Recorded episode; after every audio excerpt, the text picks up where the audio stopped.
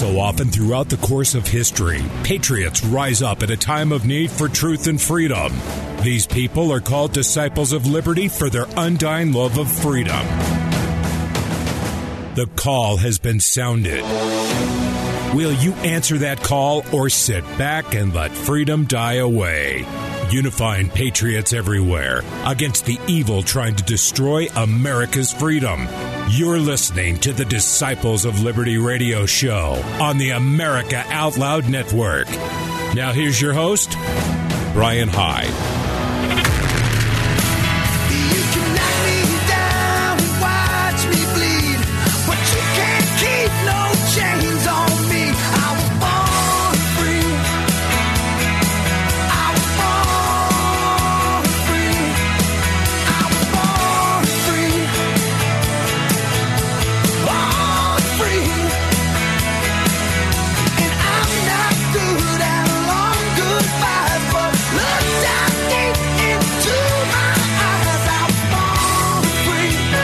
Welcome to the Disciples of Liberty show. I'm Brian Hyde. This is the America Out Loud Network.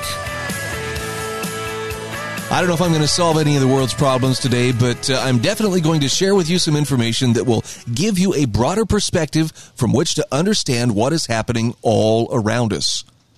And hasn't it been interesting to see the incredible pivot in the mainstream narrative regarding all the COVID lockdowns and the mandates and so forth? I'm still trying to process it just because I guess I'm nursing a mild case of whiplash from how quickly everything shifted. And I got to wonder if this has something to do with the fact that the ruling class has looked around. They've looked at the truckers' convoy in Canada. They've looked at the spreading possibilities of other trucker convoys in other nations all around the world. And they're starting to realize, wow, the people are getting really upset about this. In fact, the ruling class is starting to get a little bit twitchy looking because there is a push for accountability. And I think that push for accountability is a good thing. I think it is a natural thing.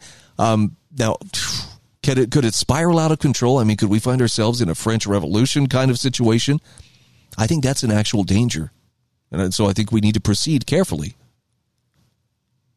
But the bottom line is people are waking up. And the people who are starting to realize how badly all of us were played.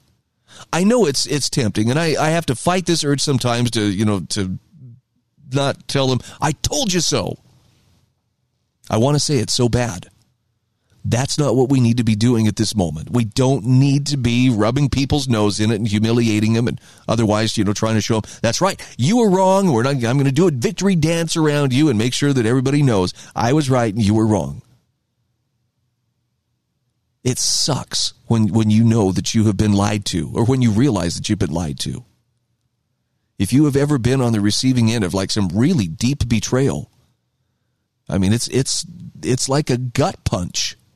It takes the wind right out of your sails, and, it plays with your self-esteem. You start to question, how much more of what I've believed turns out to be false. I mean, it can get really existential kind of questioning in a big hurry. And I'm going to ask you to do something that may seem kind of counterintuitive, but I feel like I need to ask this anyway. And it's something I'm willing to do myself. And it's simply this. Be patient with the people who are waking up. In fact, take it one step further. Don't just be patient with them, but actually be kind to them. Because all of us have been somewhere in that journey. And I don't know what the moment was for you. When did your eyes come open? When did you realize, hey, I can't continue on with what everybody else is doing because I see something here that just doesn't add up. And somewhere in my heart, I recognize this is screwed up. This is wrong. I mean, it was uncomfortable. And maybe you went through that moment of questioning. Do I really believe anything? What can I actually believe? Now, the good news is you grow into it. You get used to the idea of it's okay to stand up and question all the conventional wisdom or to question the official narrative, even if people call you names or look at you weird and think you're some conspiracy theorist. You become more comfortable with truth, even uncomfortable truth, and less needy on the assurance or the reassurance of comforting lies. My point is simply this. We've all been there. All of us have made errors in judgment. All of us have believed things. I like the mental image that Paul Rosenberg paints of we're all slogging around in a swamp of misinformation. Everybody, every person you know, and this includes yourself, has been brainwashed to a degree. That's the world that we live in, and the brainwashing is blasted at us 24/7 all around the clock. But if you think about the time where your eyes came open and you realized, I can't get on board with what everybody else is doing or what everybody else is thinking because I'm seeing something here that I cannot reconcile. That's a pretty pivotal moment. And there are a lot of people having that moment for the very first time. I'm guessing there was probably someone in your life or my life who encouraged us to go ahead and take those tentative steps to start slogging our way out of that swamp of misinformation. And I'm grateful for those who encouraged me to do so. And the ones who left markers along the trail so I would know, hey, the ground's a little more firm here. It's easier going here. This is a way to get to higher ground right here. I think you and I have a similar duty to do this for the people who are likewise just beginning to find their way out of that swamp of misinformation. So, please consider resisting the urge to do a victory dance on them as they, are now humiliated, realizing they've been fooled by Dr. Fauci and all the others who, were pumping this fear porn at them 24/7. They don't need to be scolded. They don't need to be humiliated. Right now, they're at a place where they're questioning a lot of things and actually maybe more open to the ideas that would lead them to embrace freedom more fully. So be gentle.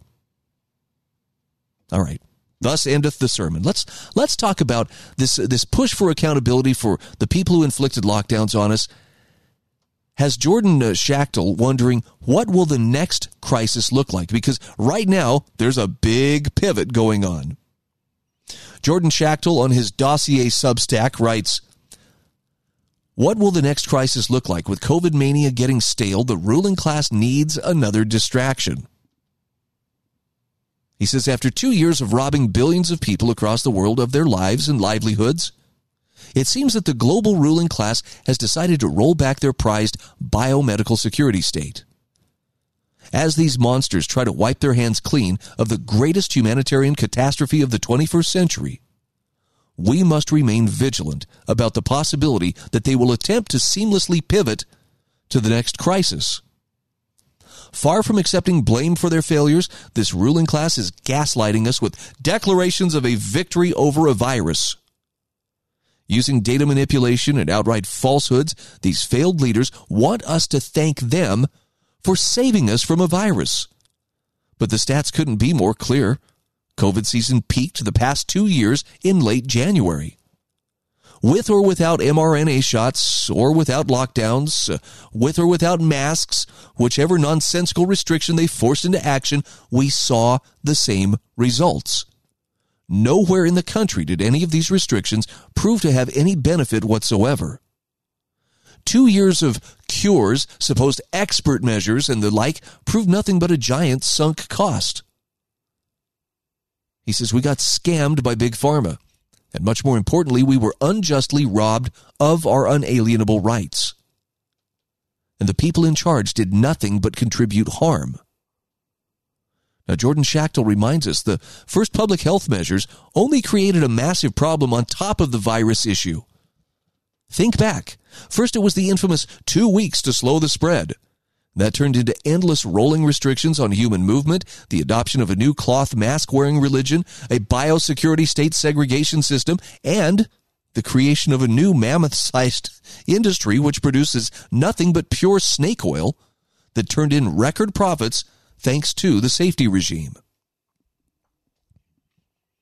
Schachtel says over the last 2 years in America, our government waged both an anti-humanitarian and an economic war against American citizens.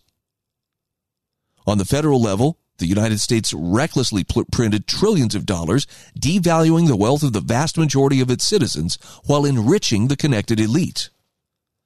The Biden regime set the Constitution on fire and demonized those who refused to comply with their autocratic demands, labeling detractors as enemies who were on the side of a virus. Meanwhile, on the state level, power-drunk governors made the lives of their citizens a living hell, destroying the hopes and dreams of millions of entrepreneurs while forcing the working class to undergo an endless series of experimental injections in order to continue to feed their families. On the local level, school boards and academic institutions turned education into a prison sentence, using children as human shields to advance their political ideology. Now, Jordan Schachtel says there's so much more to be said about this era, and the COVID mania era has left us with a rogues gallery of human rights criminals. Throughout the world, however, people who have presided over the catastrophe would rather we stop talking about it as soon as possible, especially in the United States. In America, the people in charge are looking for a distraction.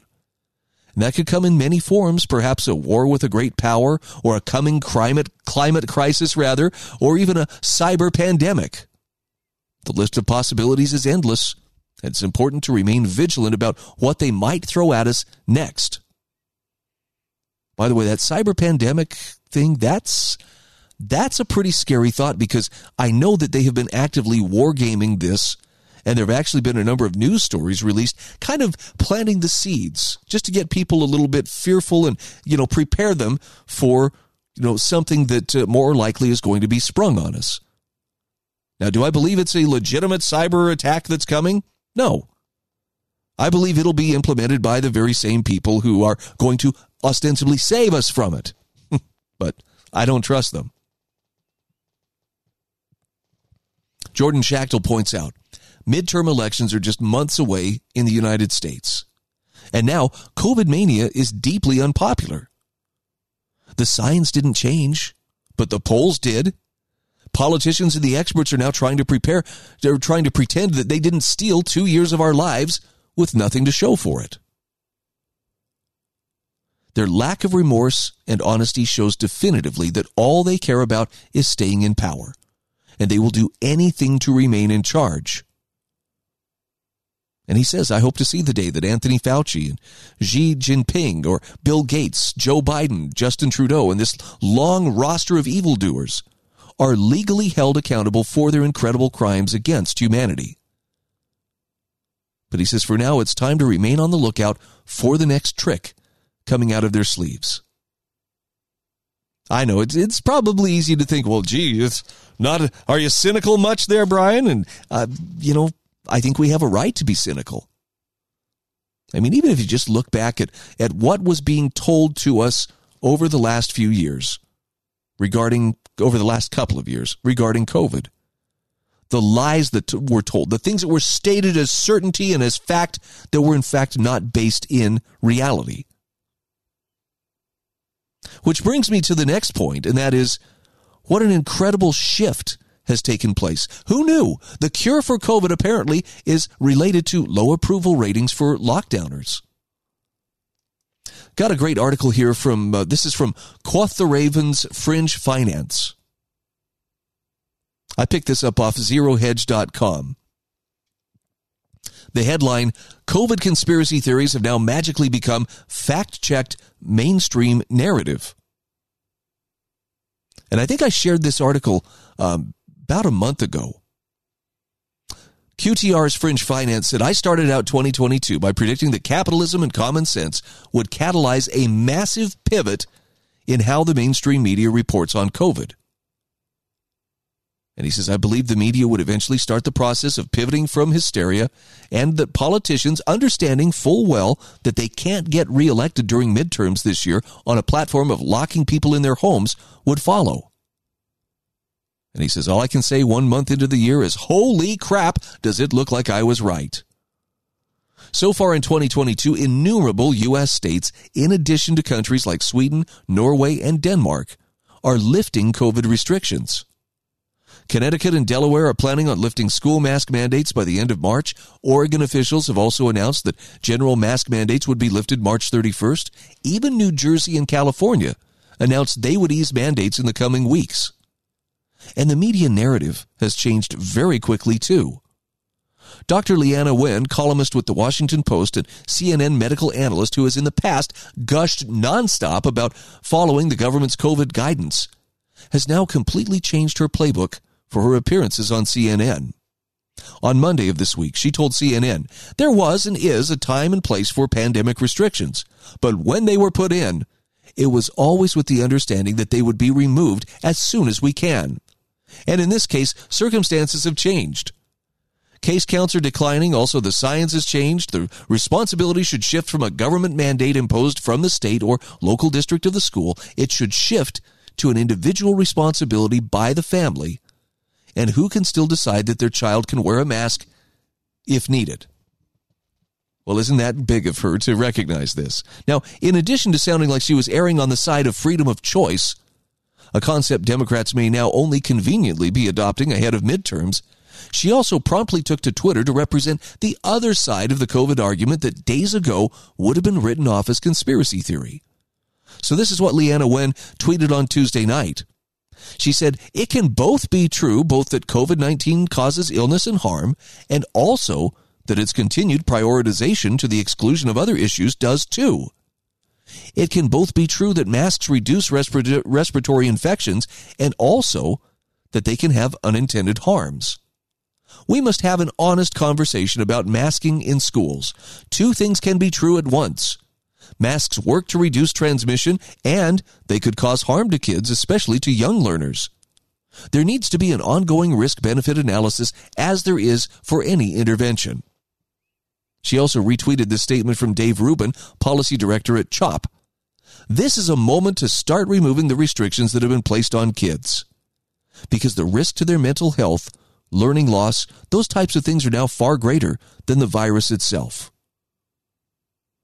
Now, Quoth the Raven says, well, she's right. We do need to have an honest conversation. But the question is, why are we having it now? And why weren't we allowed to have it just a few weeks ago? In fact, where the F was this woman 6 months ago? And this is where history is not going to be kind to when. On New Year's, she was urging people to mask up while heading outdoors to watch the ball drop. Quote, make sure you're vaccinated and boosted. Make sure that you're wearing that mask even though it's outdoors. There are lots of people around you wearing a three-ply surgical mask. End quote. In spring of last year, she was expressing fears about the U.S. not being able to reach herd immunity. In summer of last year, she was spreading the narrative that we can't trust the unvaccinated. Heading into the fall, she was writing op-eds called Why COVID-19 Vaccines Should Be Required for All Americans. And now, only now that millions of vaccines have been distributed and the public's trust in the president and his COVID response is at all-time lows, she has totally and completely changed her tune. I mean, look, I can respect somebody for changing their mind, but this sure seems convenient. And also the article points out the left is beginning to talk about concepts they were completely silent on for the last 2 years, most notably natural immunity. Quoth the Raven says, it was less than a month ago that I wrote a piece arguing why I thought capitalism and common sense would end vaccine mandates in 2022. As part of that article, I wrote that natural immunity would soon have to be a talking point due to Omicron potentially acting as nature's vaccine. First, after this Omicron wave passes, it should hopefully stir up a discussion about natural immunity that's about 18 months overdue. Putting vaccine mandates aside, Omicron, given its extremely infectious nature and mild effects, may wind up acting like nature's vaccine for almost everybody anyway. People will start to understand this concept and push harder on the science as to why it has conveniently ignored the topic of natural immunity, which has proven to be more robust than vaccination thus far. And lo and behold, as The Hill pointed out this week, the CDC is all of a sudden starting to talk about natural immunity. A report published by the CDC on January 28th of this year finally acknowledges what many have suspected for a long time, that surviving COVID-19 provides excellent natural immunity, not only against repeat infection, but also to hospitalization and death for the Delta variant of COVID-19. Once again, where was this analysis during the Soviet-style campaign to roll out vaccines throughout the country over the last 12 months? Now we're seeing articles like this that say how Omicron upended what we thought we knew about natural immunity. But we've known about the robust immunity provided by natural immunity for many months already. Studies in mid-2021 were showing durable and robust immunity from natural immunity. According to a large collection of data and trials by Dr. Larry Istrell, it is post-COVID-19 natural immunity, a deep dive studies dating back to 2020. They continued to confer that natural immunity against COVID was effective. And his comprehensive collection of sources is worth examining closely, not the least of which is Dr. Fauci's own email exchanges from the inception of the pandemic in March 2020. Here's an email from Dr. Fauci. This is to Ezekiel Emanuel. It says, no evidence in this regard, but you would assume that there would be substantial immunity post-infection. It is an RNA virus, and so you can expect mutations, but not sure how much is going on. We'll have to check. See, even Senator Rand Paul was exasperated when he called out the administration's odd penchant for not mentioning anything involving natural immunity. Speaking about Dr. Fauci's constant media appearances, Paul said back in fall of 2021, hey, this guy, meaning Fauci, has an opinion on baseball, hockey, Tinder, and Christmas.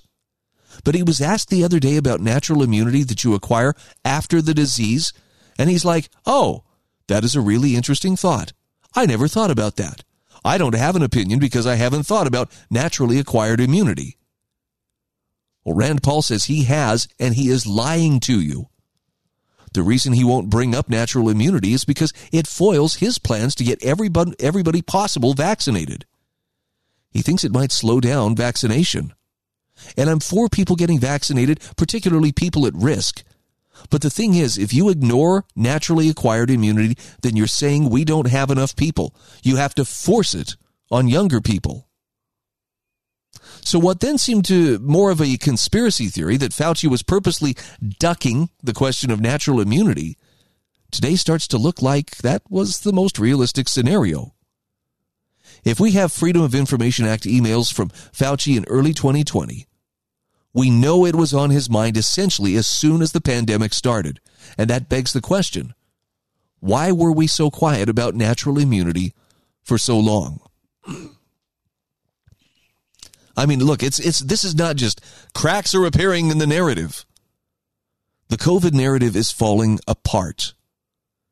And to me, the most sickening thing of all is to watch these public figures, particularly the ones who were so instrumental in implementing all of these lockdowns and these mandates and these non-pharmaceutical interventions that have pitted us against one another and just robbed us of so much quality of life as well as real economic opportunity and freedom.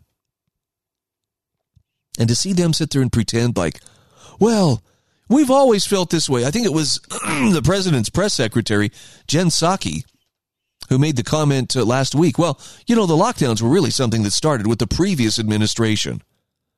Like they were going to pass this off as, hey, we were just doing what the people who did before us, you know. Yeah, it's not going to fly. And it's curious that these pivots and how the science has changed happen to correspond with the reality that the people who were responsible for this are seeing their support drop precipitously. There are people running strictly on accountability platforms right now who are running for office all across the country. So they're trying to gaslight us. You know, the people who are responsible for implementing these policies, they want to gaslight us into believing that, oh, hey, we heard your cries and godlike, we're here to restore a portion of your freedoms to you. Aren't we good people? Aren't we good? You can trust us. Don't fall for it. Do not trust them. I'm Brian Hyde. This is the Disciples of Liberty on the America Out Loud Network. Dr. Peter McCullough, If you go to HealthyCell.com, you can check out the technology, the products of HealthyCell.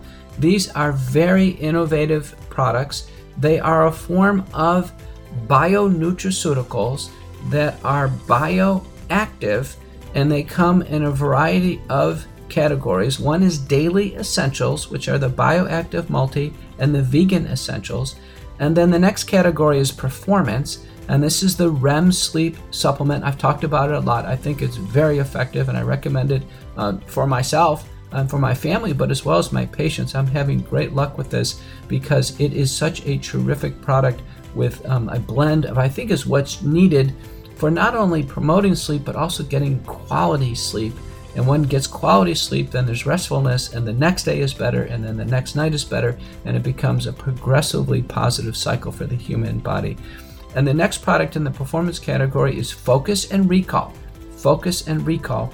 And I think that is the featured product that is coming into play for those with long COVID and brain fog that develops after COVID-19, the respiratory infection, but also after COVID-19 vaccination. So go to HealthyCell.com and check out the products, and in the promotional code, use the term OUTLOUD for 20% off your first purchase. Let's get real, let's get loud on America Out Loud Talk Radio. Because of COVID-19, many Americans worry about their health 4 times a day. That's 112 times per month. But by simply keeping our immune system strong, we can stay healthy and put our worries at ease. One little known way to do this is by taking AC-11, a patented supplement from a plant in the Amazon rainforest. Studied for over 20 years and backed by over 40 scientific peer-reviewed studies, taking AC-11 has been proven to extend the life of immune cells called leukocytes, allowing you to boost immunity naturally. Go to HealthyCell.com and use code OUTLOUD for 20% off your first order of AC-11. That's HealthyCell.com. HealthyCell, and use code OUTLOUD for 20% off.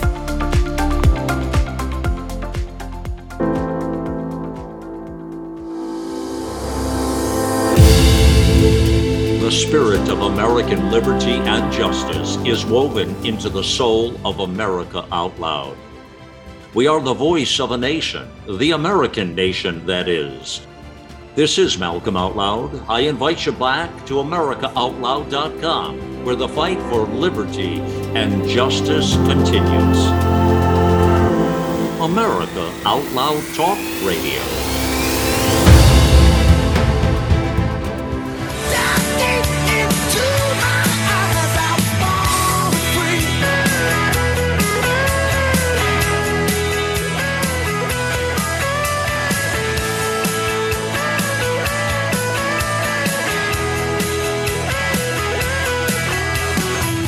Once again, welcome back to the Disciples of Liberty. I'm Brian Hyde. This is the America Out Loud Network. How do you keep it? How do you keep track of everything? How do you keep it all straight in your head? You know, what we're being told today versus what we were being told yesterday. You know, it seems like everything is shifting right under our feet. And if you're feeling like, I just don't know where's there any firm ground on which I can stand? I think that's a question a lot of people are asking themselves, and with good reason. They are seeing the narratives fall apart. And I don't have a single answer for you. Well, you know, where can you stand? You know, all I know is this. There is such a thing as time-tested principle. And I guess we can start with maybe a little distinction between wisdom and knowledge. Knowledge is a good thing. And seeking after knowledge is always, I think, an admirable thing to do to better understand the world around you and how it works. But knowledge differs from wisdom in that knowledge is transitory, meaning it can change. As more knowledge becomes available, you know, and I'll just use this as an example.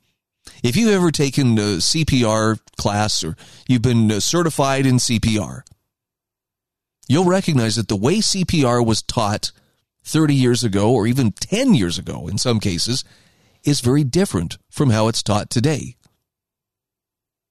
I mean, it used to be that, okay, so you do this many compressions, then you do this many breaths, and, you know, No, it's now I've heard people say that the new doctrine, at least that they're teaching people in CPR classes, is breaths may not be as essential as they were taught. Most of the people who have been demonstrating CPR, like, you know, I've been to various youth activities where some, like a fireman, comes and teaches it. It's all about doing the compressions and doing those right, and less focus on the breathing. So my point is, the knowledge is, well, this is what we know, this is what we knew 20 years ago. Now it's changed, and it will probably change again. That's the nature of knowledge. Wisdom is slightly different. Wisdom is something that remains true regardless of time and place. Let me see if I can give you an example of what might constitute wisdom in this regard. Okay, I'm going to apply this to the principles and practices of liberty. Wisdom would tell us that in order to have liberty, to be able to really choose things freely for yourself without some outside compulsion or outside influence trying to steer you in a particular direction, you must first be capable of exercising self-government. In other words, you have to be able to control your passions. That's not going to change.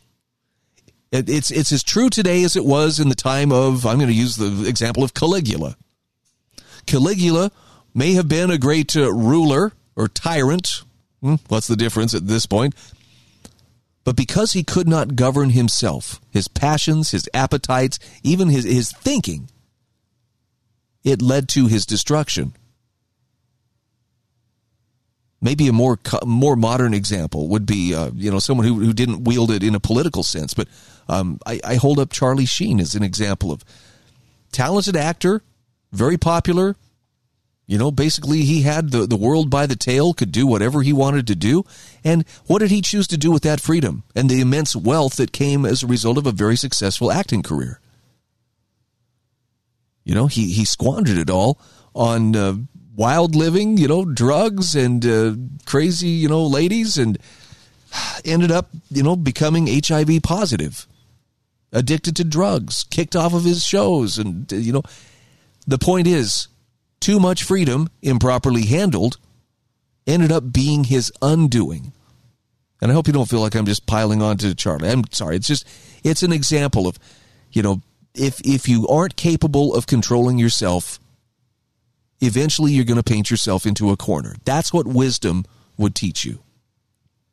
So the challenge before us today is how do we find wisdom? And I'm just going to suggest that if you really want to know, what is firm, what you can stand on, it means you're going to have to do some serious contemplation.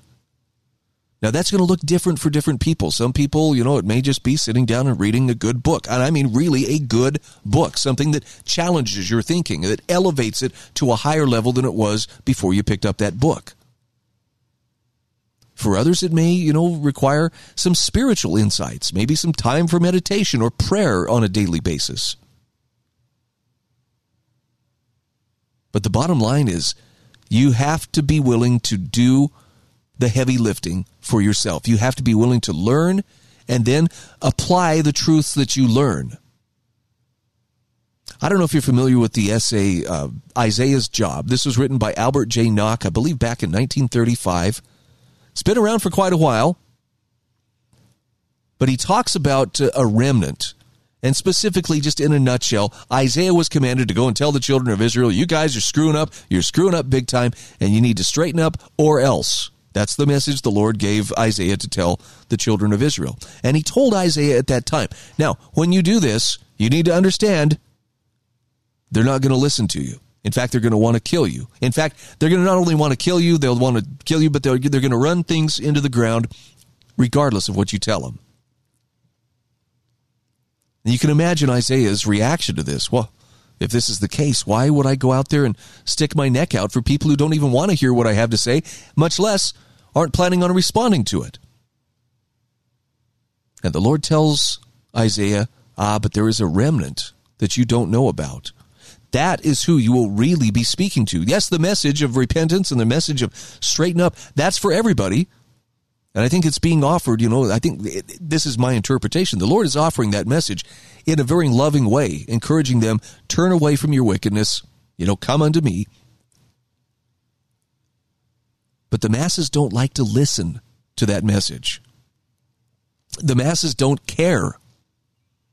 What the masses want is they want accolades, they want checks with their name on it, they want pats on the back, and they want to be assured that whatever they're doing right now at this moment makes them the coolest, the best of the best. I guess in a nutshell, they want to be told they're awesome. But the remnant, on the other hand, the remnant is made of a little bit sterner substance, and bear with me on this, but the fact that you're listening to this program is a pretty good indicator you probably are a part of that remnant, whether you think you are or not. Here's what makes the remnant what it is. The remnant are those people for whom truth matters even more than their own personal comfort or their ability to just, you know, and live a life of hedonism or whatever. They love truth and they seek after truth, but this is the important thing that distinguishes them from the masses. The remnant are people who not only understand truth, and this is according to Nock, they apprehend the truth and they live it. That's the dividing point right there. So you and I could look at our own lives and say, okay, when I learn something new, do I go ahead and adopt that into how I live my life? Do I incorporate it into, you know, my being? I guess assimilation is the word I'm looking for. Or do I just, oh, that's interesting, and then keep on doing whatever it is that I happen to be doing at the moment? I think it was Winston Churchill who used to talk about how when, you know, there are some people who, if they stumble over the truth, will simply pick themselves up, look around to see if anybody noticed, and then hurry on, you know, hoping that nobody saw them trip over it.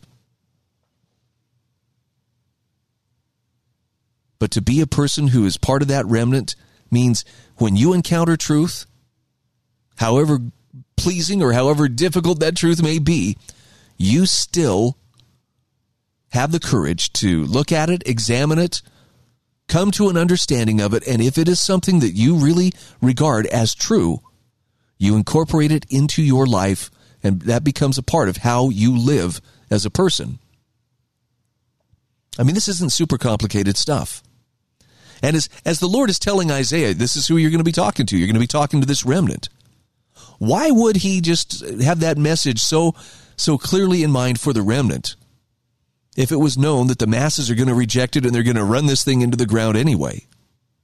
And the answer, according to Albert J. Nock, was because the remnant are the people who will come along after the masses have wrecked everything and who will build whatever it is that comes next. Now, I really hope that doesn't come off sounding as fatalistic as it might to some. So, Brian, you're saying that everything is going to collapse and from the ashes and dust, we will stumble forth wearing nothing but rags and somehow rebuild society. Okay, that's one extreme interpretation of it, but whatever it is that comes next, I simply know this, that there has always been the need for people who are based in truth and who are humble enough to live that truth. And invariably, when these historic cycles play out and there is some great crisis and when the dust settles at the end of that crisis, it's the remnant that people look to for direction, for leadership, for an appreciation of which way do we go from here. Now, in the absence of that remnant, you know, you can end up with things kind of like the French Revolution.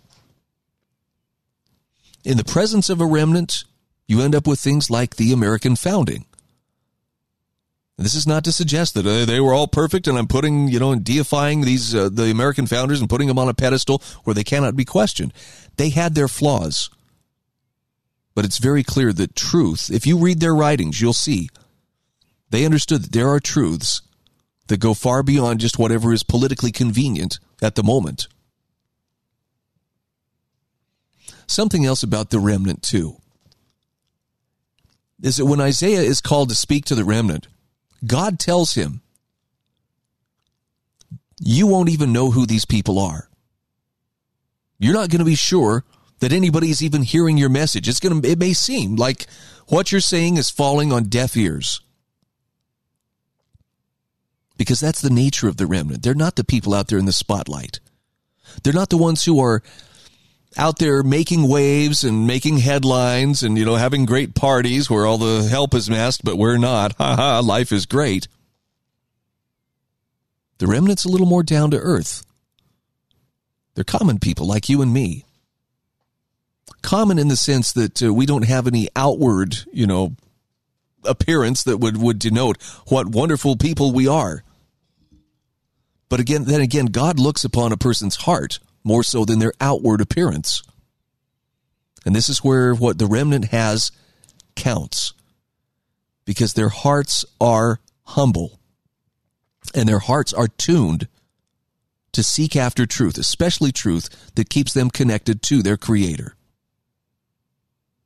Now, this may have taken a far more religious bent than I would have liked, but I'm sharing this with you because I sincerely believe you and I are very likely a part of whatever the modern-day remnant consists of. I mean, if you've ever had the experience of running into somebody who thinks like you do, that's kind of a rare thing, isn't it? I'm not saying that we're a bunch of weirdos, okay? Don't get me wrong, but to say that we're in the mainstream, no, I don't think so.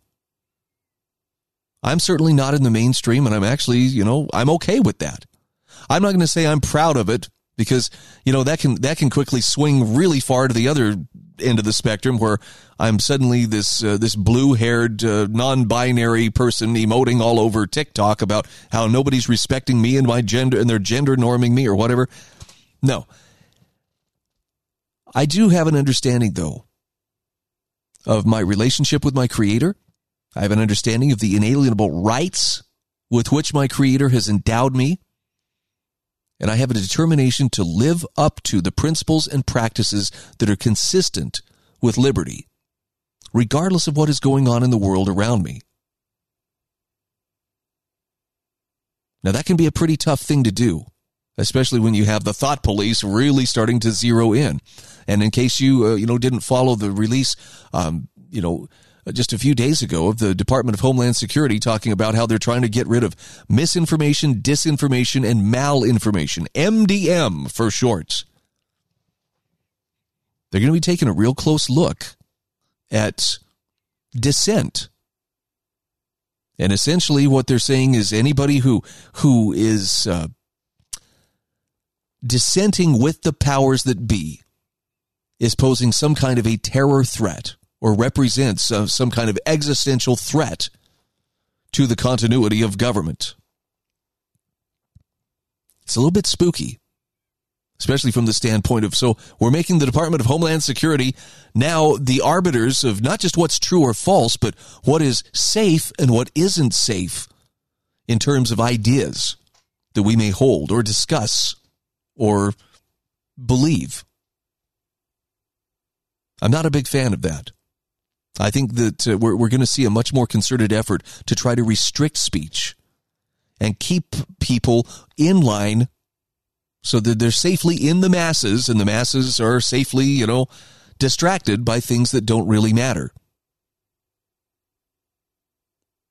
But just between you and me, I'm going to do everything in my power to continue to think as clearly and independently as possible and to associate with people who do the same thing. I know that remnant is out there. There's times where I feel like I'm called to speak to that remnant, not because I have all the answers and not because, they're going to turn to me as the guy who has all the answers to life's questions and the directions of what they should do next. I'm not calling the shots. I'm just there to encourage them that embracing the truth and living lives consistent with the truth that they have already learned is worth it. They just need that reassurance that God is still God. Truth is still truth, regardless of whatever's fashionable at the moment. Here's where I'm going to pivot and talk a little bit about cancel culture. And in particular, the Joe Rogan saga has been on a lot of people's minds here lately. And when you consider, why is cancel culture going after Joe Rogan right now? I think you first have to start with the understanding that cancel culture at its heart has never been about righting actual wrongs. It's more about intimidating people into either shutting up and just quietly standing by, or more likely to intimidate us into chanting in unison with whatever it is that they're trying to lead us in. This is one of the reasons I'm not a fan of cancel culture at any level. I am a fan, though, of people who can clearly explain what is at stake. Kit Knightley, who writes for offguardian.org, is one of those individuals. And this article about Joe Rogan shows us the real purpose of cancel culture. Again, some real cool insights as to why now is the cancel culture mob going after Rogan. Kit Knightley says, Joe Rogan has just been canceled again. It's not about COVID misinformation this time. No, he's a racist now. Some enterprising young mind combed through 13 years and hundreds of episodes of the Joe Rogan Experience and cut together about 20 instances of Rogan using the N-word. Now, this video was shared by award-winning musician India Ari and was used to explain her pulling her music from Spotify's platform in protest of Rogan's continued presence there. Now, Rogan claims that these clips are all taken out of context in his recent apology video. None were ever intended to be racist. And this may well be true. We can't check for ourselves because Spotify removed all the episodes. But these important bits of context were naturally removed from the viral video. Besides, it's been said that context doesn't even matter. And Kit Knightley says, you know what? They're right.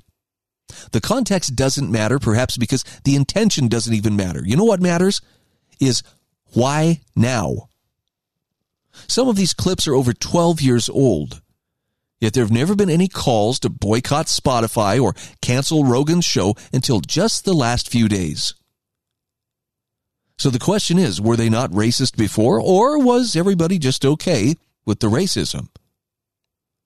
Could there be something else behind this, rather? But why bother pausing the hate fest to ask questions, right? See, the only message that matters is Joe Rogan is racist now, and the streaming giant Spotify has pulled over 70 episodes of his show from their platform as a result. Now, of course, the cyber torches and internet pitchforks coming for Joe Rogan is nothing new. Having preached the tenets of a healthy lifestyle, having promoted alternative COVID treatments and invited dissenting experts onto his show, Rogan has obviously been on the establishment's hit list for a while. And this reached a peak in January when aging rock royalty Neil Young gave Spotify an ultimatum. You either remove Rogan's misinformation or take my music down. And despite adding a Weasley disclaimer to the beginning of the podcast's episodes, Spotify essentially sided with Rogan, probably because they couldn't be seen to bow to that kind of pressure, and because they figured most people had forgotten that Neil Young was still alive. Now, in short, and despite other musicians like Joni Mitchell adding their voices to Young's, the gambit failed, and Rogan remained on the air. Then, just a couple of weeks ago, White House Press Secretary Jen Psaki added fuel to the fire by announcing the president would like to see more done by tech companies to limit the amount of misinformation on their platforms. And within days of that press conference, the viral video compilation of racial slurs had appeared.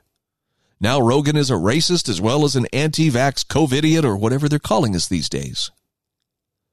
Now, he's also an object lesson in the entire purpose of cancel culture and extreme identity politics in general. Now, Kit Knightley says, I don't know how many of our readers are gamers or who remember Half-Life 2, but go with me here. Around two-thirds of the way through the game, you encounter giant insect-like aliens called antlions, and soon afterwards get a special attack. The ability to paint enemies with pheromones, which cause an unending swarm of antlions to attack them. Now, of course, the giant insects don't know why they're attacking your enemies. They don't sympathize with your aims. They're not capable of understanding your plans. All they know is the chemical signals driving them to rage, to fits of rage. Now, you probably don't need me to explain the metaphor. But Kit Knightley says this is the purpose of rampant, hysteric identity politics. You can paint your enemies as a target and then just sit back and watch the mindless swarm do its work. As much as cancel culture is portrayed as a totally organic process without any kind of top-down control, this is simply not the case. It's almost never organic and seemingly always contrived. And if you need to be persuaded of that, well, just take a look at who is immune to it. So, for example, both Joe Biden and Justin Trudeau have got enough racist or at least racist-seeming scandals to get them canceled if the process was anything but a covert tool of maintaining the status quo. Yet, still they stand. So to show how selective it is, we have examples of the same exact behavior eliciting complete opposite responses depending on the person involved. When Gina Carano, for instance, compared the hatred of the unmasked and unvaccinated to the way that Jews were treated in Nazi Germany, she lost her job and her agent. When Margaret Hodge made similar comments about Corbyn's Labour Party, there was no rebuke at all. So it seems only people outside the establishment or promoting the wrong opinions are ever in real danger of falling victim to organic cancellation. Indeed, one can be a totally white-bread member of the entertainment industry for years and be safe in the knowledge your racism, homophobia, misogyny, etc. will never really come to light. But step out of line on the wrong subject at the wrong time, and you will suddenly find yourself facing a tidal wave of past sins about to wash over you. Look at Donald Trump, an insider to the bone when he was just a billionaire TV reality host. But then he ran against Hillary and became literally Hitler overnight. Rogan's a perfect example of this phenomenon. Spend 10 years going on about legalizing weed, taking DMT, and talking about martial arts, and you can say the N-word as much as you want. Nobody notices or cares. But the minute you even mildly interrogate an important media narrative, then the mob organically remembers you were racist the whole time. That's pretty convenient. And Kit Knightley says the evidence of contrivance is obvious. Simply ask yourself, where did this video compilation of racial slurs actually come from? For that matter, who made it? Rogan's uses of the N-word are not new. They're all several years old and from 23 separate episodes, all multiple hours long.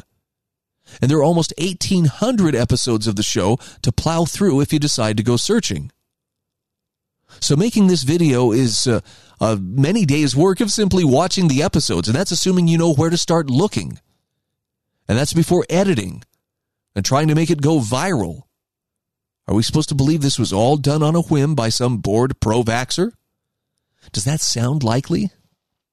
Far more likely is that it was created and deployed to discredit Rogan's COVID questioning without having to engage with the COVID skeptic evidence or arguments.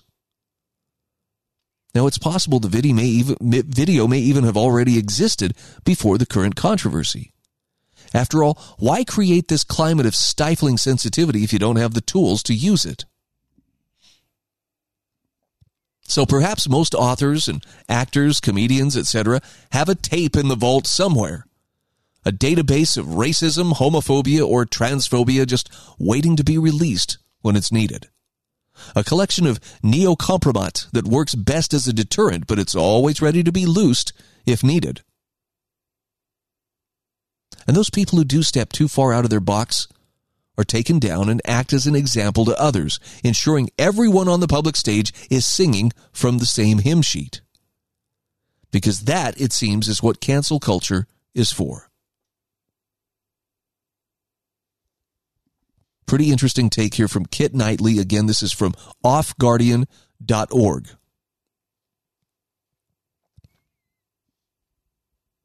I don't think you could find a single person who has not uttered that word, the N-word, before, or laughed at a joke in which that was, part of the punchline.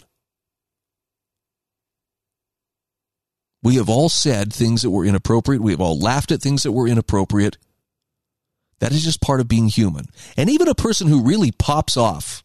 I'm going to use the case of Michael Richards. You remember him? He was the character. He played the character Kramer on the Seinfeld program. Tall, gangly, funny guy. But a few years ago, he went into a just tirade against somebody who was heckling him as he was doing stand-up in a nightclub.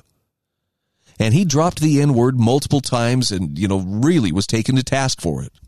A racist rampage. Now, look, what he said, it was definitely, that was a racist rampage. I'm not going to recommend you look up the audio for it, but this guy was popping off pretty hard. But here's what I'm going to suggest. Even if somebody pops off from time to time, that doesn't necessarily mean that we can safely diagnose them as, being a racist through and through. Just because somebody said an inappropriate joke or laughed at an inappropriate joke or shared it via email or meme or something like that, that doesn't mean that they're racist either. I know people love to throw that word around, and, that's why I'm here. I'm here to correct everybody who holds improper opinions. And there are some points of view that really are just ugly. I've met people, I have known people who really do hold what I would consider a racist point of view. Like, because that person's skin is that color, they are less than me. But it's their behavior that I'm more involved in being aware of. And what a person thinks in their mind, what a person holds in their heart, is less concerning to me than what their behavior is. If their behavior is peaceful, then guess what? I don't really care what they think, because it's the behavior that really delineates whether you are a good person or a bad person. Every one of us holds thoughts that to some other person would be, unthinkable. Well, how can you even believe that? It doesn't make you a bad person, and unfortunately, those accusations of racism are just, more often than not, it's just a cuss word that people are throwing out there, hoping it will stick. If I put this label on you, and I believe hard enough in word magic, you will magically transform into whatever I've just called you. Nah, doesn't work that way. The bigger question is, can you still be a person of character? Can you still stand firm on your principles, even when people are hurling what are going to be mostly spurious accusations of racism at you? I guess we're all going to find out, right? This is the Disciples of Liberty show on the America Out Loud Network.